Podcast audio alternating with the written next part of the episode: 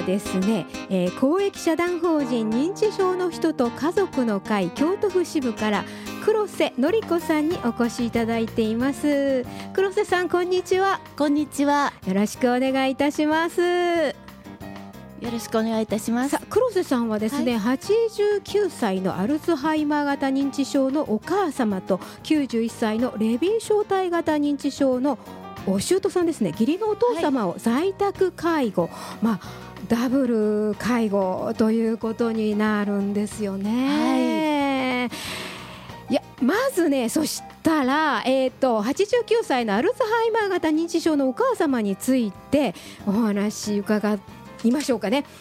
えーとお母様はもうだいぶ前からということになるんでしょうか？はいだいぶ前でえー、最初に変だなと思ったのが私の長女の出産の時に家に手伝いに来てもらったんですけども、全く手伝ってくれなくて、逆に私がコーヒーを出したりなんかちょっとしんどい出産だったんですね。それでおかしいなと思ったのがきっかけですね、その後まあまだ日常生活は遅れてますので、えー困ったことはなかったのですが、はい、えー、その後徐々に怒りっぽく短気になって、はい。えー、机をトントン叩いたり、うん、今までにない行動をするようになりました。はい、そうですか。そして5年前には、うん。もう私の顔が分からなかったり孫はもちろん分かりませんので、うんうんうん、あと腐った牛乳を飲んでも気づかず体調を崩していたり。あらららららはい、それでそれをきっかけに同居を考えるようになりました。あはい、そうか今では、えー、もう20年以上経ちますが、うん、えー、体温計を鼻に鼻の穴に突っ込んだり、はい、目薬を脇にさしていたり、いや今笑っちゃいけないんですけどね、はい、そういう感じですね今は。今じゃあ介護度としては？今介護度は3です。3ですか。はい。はあ、そうですか。まあご在在宅でねあのー、介護していらっしゃるということですが、なんかえっ、ー、とサービス介護サービスは利用されてますか？デイサービスだけで今はなんとか大元気にしております。そうですか。はい、えっ、ー、と週どれくらい行ってらっしゃるんですか？今週4回行ってます。そうですか、はい、4回ですか、うんまあ、4回行ってくださればちょっと楽かな。そうですね。という感じではありますが、はい、しかしながら、まあ、お家にはね夜帰っていらっしゃるし。はい。そうです。あれですか、えっと、ショートステイとかそういうのも？ショートステイはあまり行ってないですね。はい、そうですか、はい、あのじゃあまあサービス行くだけですかね。そうですね。はい。まあね、あの。アルツハイマー型の認知症の方のその症状の現れ方もいろいろありますから、はい、あれですかちょっと怒りっぽいとかそその困りでもあのあれですよね不思議なことやりますよねやります おかしいけどそうなんですちょっとあのその場はびっくりするんですけども後で考えるととても面白いというかですよね、はい、あのねうちの母ねあのある時ねあの補聴器ね、はい、舐めてました。口に入れてコロコロ転がしてて、はい、はい、あります。飲み込めなくてよかったんですけどね、はい、不思議なことやりますよね。そうですね。あと主人の歯ブラシで歯を磨いていた時はあの主人がちょっと怒っていたのが私の歯ブラシじゃなかったので人事だったのでもうおかしくて いやいやご主人にしたらそれはもうびっくりだね。そうです。主人は怒っておりましたが。そうそうそうですよね。飲みそうなやつですね。ああなるほど。いろんなことが起こります、そうそういろんなこと起こって。そうだから今笑ってるし私も今笑えるんですよ。ね、最初はねびっくりするんですけど、はい、だんだんもう笑えてきますよね、はい、不思議だなそうです。よく私もそう思いました。などうなってんの？言ったことあります、はい、お母様がそういう感じ。そうです。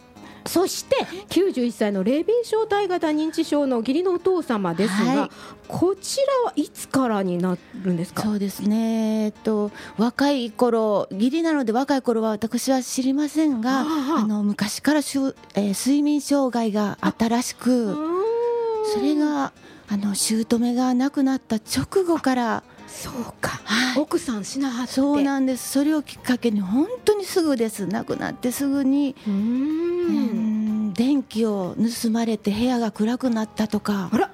はあはうーん。エアコンから数字が飛び出してくるとあか。ええはい。レーザー光線でやられてるとか。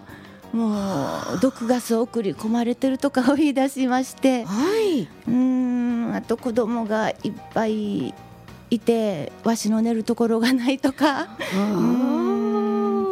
うですね。あとベランダで大声を出して近所の方がうん喋ってはるよと連絡いただいたり。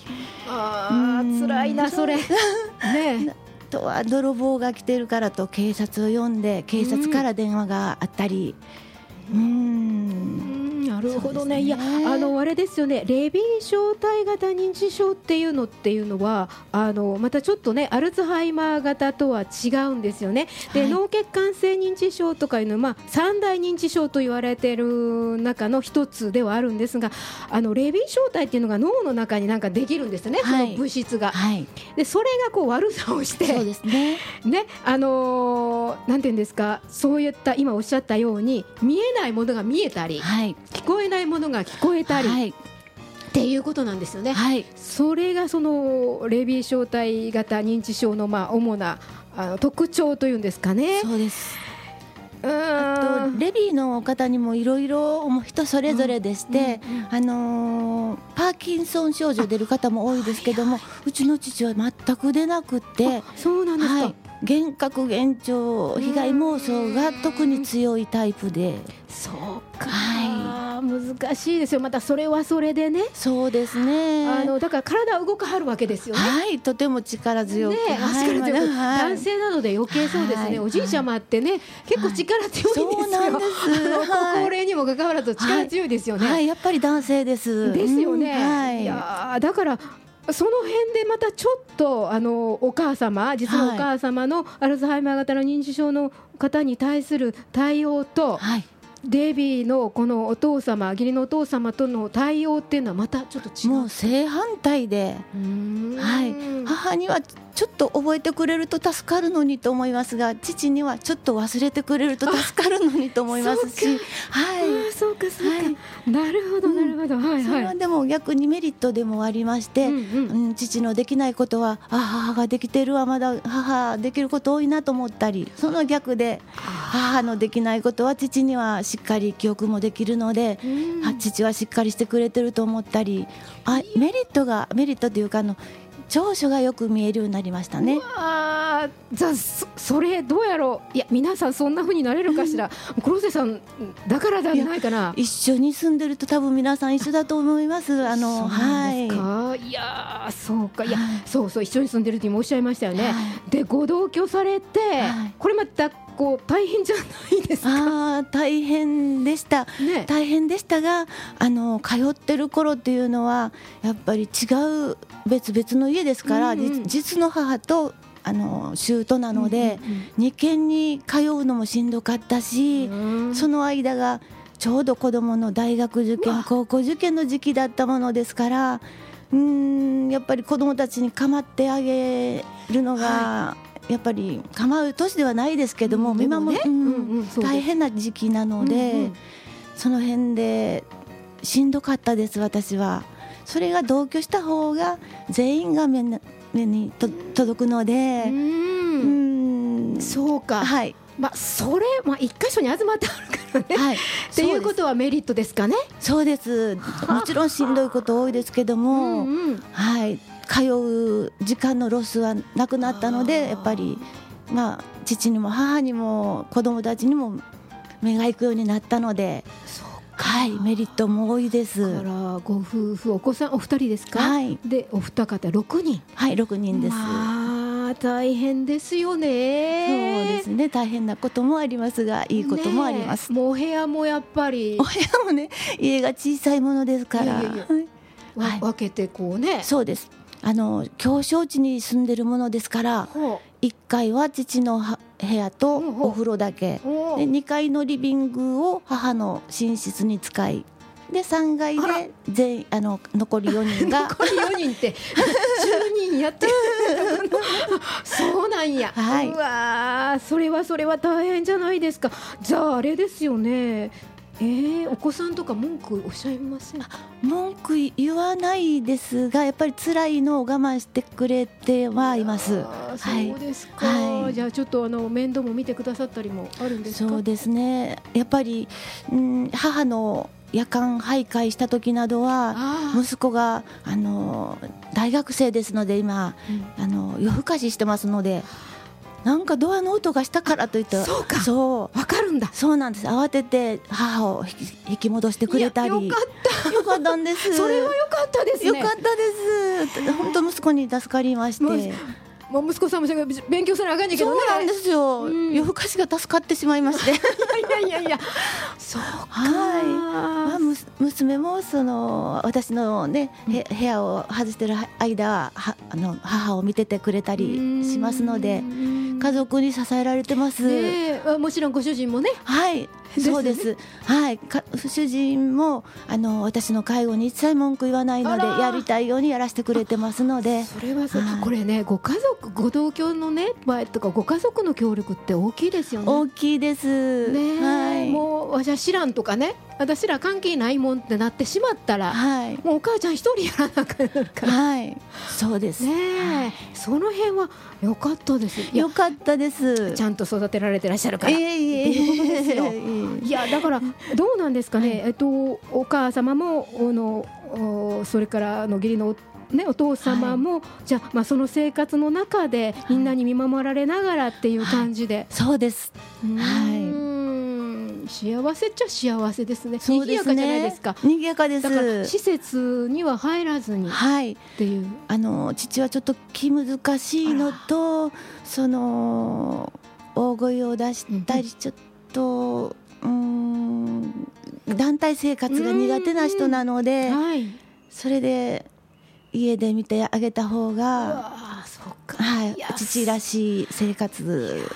そうか、はい。なかなかその辺がね覚悟がいるじゃないですか。そうですね、うん。その一番初期の頃にうん。父があの玄関ドア壊したり、あら。もう窓ガラス割ったり寝具を2階から落としたりしたので、うんうん、あのーその頃にもう覚悟はできてましたね。そうはい。か。あまりその大変な方はその施設もなかなか入れなかったりするというのは聞いたので、もう覚悟はその時点でどうなるか先はわからないけれどもなんか覚悟はできましたやねっ。ぱりね、はい。その辺がね、はい。そうそう施設もあんまりだとね困まあ困られますしはい他の入所者の方にも迷惑がかかるっていうのがあるので。そうなんです。はあはそれはそれはね、はい。そうするとちょっと病院とかになっちゃうから。そうです。それはちょっとねそうです。んと思いますから。でもあのー本当に困った時は精神科に4回入院させていただきました。あそうですか、は私も一度ね岩倉の方にあるところに行ったことがあるんですよ。精神病院にね、はい。はいちょっとあのーそこに行くと結構あうちの母もギャーとか言うタイプだったんですよ、はい。やっぱり気に入らないとね、まあ、子供と一緒ですよね、はいわーって言っちゃったりするんでちょっとき私も近所にね恥ずかしいじゃないですかと思ったりもなんかそのその時はね思ってうんどうなんだろう相談したらそういう病院もあるよっていうので一度見学にも行ったんですけどはい。ちょっとはやっぱりちょっと雰囲気がねはい。辛そうだったんですよ。はい。それでここには入れられないかななんて思って、ん。そうですね。でも父の場合はあのー本当に被害妄想が強くって、あのー逆にあの保護室というこう遮断されたお部屋に入ると逆にその被害妄想がね見えるものも少ないし。うんうんうんここなら安心だと父も思ったみたいで、あの保護室から出てくれないんですと。今度はげこっちの思いとは別に。そうなんです。病院も困られてるみたいな。そんなこともあったんお部ですか。屋へ出ましょうみたいな感じで、はい、うん。病院でもやっていけましたね。そう。かはい、病院もあのよくしてくださるのでもう何の心配もなかったです。はい、やっぱりそういう専門のところは専門の方がちゃんとそうやって、はい、っていうことですよね、はい、いや皆さんの協力というか力っていうのはやっぱり大きいです、ね、大きいです。その病院の力もいろんな方に、はい、ね、でもまあいろんなことが、まあ、お二方見てらっしゃったらあっただろうしそういうのはあれですか？えー、っと家族の会とかでお話になったりするんですか？もういっぱい聞いていただきました。もう家族の会のもう方が好きで。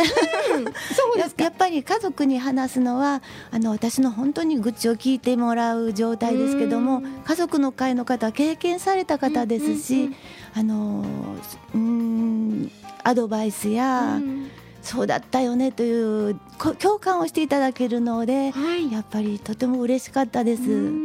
やっぱりそういうお話を聞いてもらう場っていうのは必要ですよね。必要ですね。助かりました。ね、はい、もうあのここにもな何人かねあのずっと来ていただいている方々もみんないい方ですからね。はい、ほ私もすごい勉強になるんですよ。ほほってそういうふうに考えるんだとかね、はい、いうのを教えてくださいますよね。そうです。ね私はもう本当心が弱いのでそういうところ行くと助かるんですけども、あのほとんどの方そういうの行かれない方多いので不思議だなと思います。私はもう弱くてもう行きたくて行きたくてちょっと聞いてですよね。です。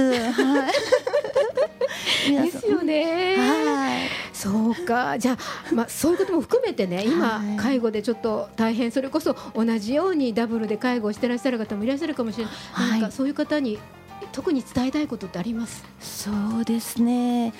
やっぱりあの症状も2種類、うん、アルツハイマーとレデビーは全然違いましたので、うんうんうん、そうですね、あのー、思うように介護できないことやそのマニュアルとか読んで頑張ろう思うんですけどその通りにはならなくて、やりやりたい腰を思うこともできないかったり、うんうん、あの怒ってはいけないところで我慢はするけれども心は怒ってしまっているというこの自己嫌悪に陥ったり。うんその辺の、えー、自分をコントロールできない、そういう苛立ちを、あのありのままの自分をもう受け入れようと、はい、できない自分をそのまま受け入れてしまって、それとありのままの父とありのままの母もなかなかできませんがそのまま受け止めてあげたいと、うん、そういう介護をこれからもずっとしていきたいと思ってます。なる